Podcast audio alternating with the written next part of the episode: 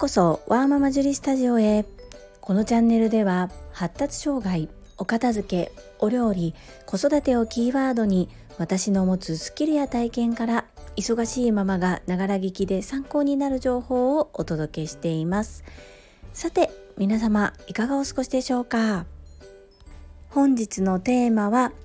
体は食べたもので作られるです。最後までお付き合いよろしくお願いいたします。我が家は共働き家庭なのですが働いてるお母さんご主人様はお家のことをしてくださいますか？我が家の場合はできるかできないかといえばおそらく頑張ればできると思うんですけれども基本的にはしないタイプの主人です。先週末から今週初めにかけて私が中学受験を目指す長男の帯同でずっと付き添いでしてまともに家で食事を作ることができませんでした。作り置きを置いておく余裕もなく購入したものや外食が多くなりました。そこで私の体に現れた変化ですがニキビができたり便秘気味になったりという症状が現れました。まあ一重に野菜不足にどうしても外食だと野菜不足になりがちというのと早く食べれるものっていうのは炭水化物ばかりが多かったりしますので当たり前といえば当たり前なんですけれども改めて家庭での食事の大切さっていうのを痛感しました。それと同時に子供も普段はあれ食べたいこれ食べたいっていうことあまり言わないしまあ、たまに外食がしたいようなことも言うんですけれどもしばらくそういった食事が続いた後長男の一言「普通のご飯がいい。いつも通りのご飯がいい」と言いました。私も別に料理がものすごく得意で得意で得意でっていう人ではないんですけれどもできるだけ小さい頃から手作りのものを食べさせてきたからか特に長男は私が作ったご飯が好きですね。不思議なんですけれどもやっぱり三つ子の魂100までとはよく言ったなぁと思います。久しぶりに作った料理で作ったと言えるんですかね。やっぱりお味噌汁がほっとしてそれを食べた瞬間にあ私は日本人なんだなと改めて感じました。我が家ではお出汁昆布とかつおでしっかり濃い出汁をとってお味噌は割と薄めに仕上げます。ですが長男の好きなお味噌の味がありましてそのお味噌にすると本当に喜んでずっと食べてますね。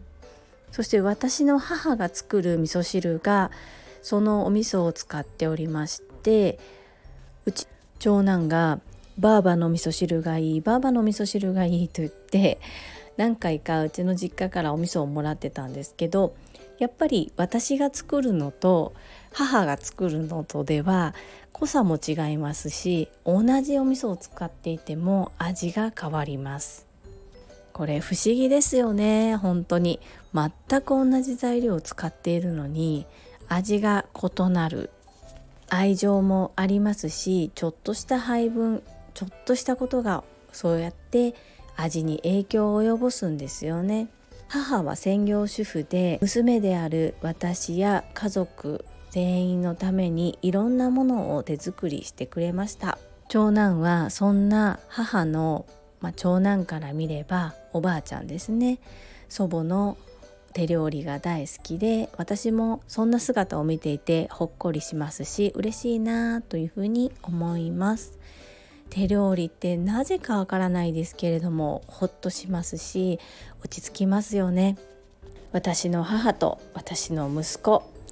その2人のやり取りを見ていながら本当に健康で元気で暮らせることは大切だなと思ったのと体は食べたもので作られるよく聞く言葉ですが本当に痛感しました。毎日更新しています。インスタグラム。少々ここ23日はストーリーしか上げれていない状態でバタバタしている中でも自分の中で決めたことはしっかりやっていきたいと思っておりましたがやっぱり 人生の一大事と言いますか自分のことではなく息子のことで頭がいっぱいだったんだなというふうに今思って振り返っても感じております。今日は週末仕事も溜まってきていますので順序立ててスケジュールを立てながら少しずつタスクを解消していきたいと思っております。皆様も素敵な一日をお過ごしくださいませ。それでは本日も最後までお付き合いくださりありがとうございました。皆様の貴重な時間でご視聴いただけること本当に感謝申し上げます。ありがとうございます。ママの笑顔サポータージュリでした。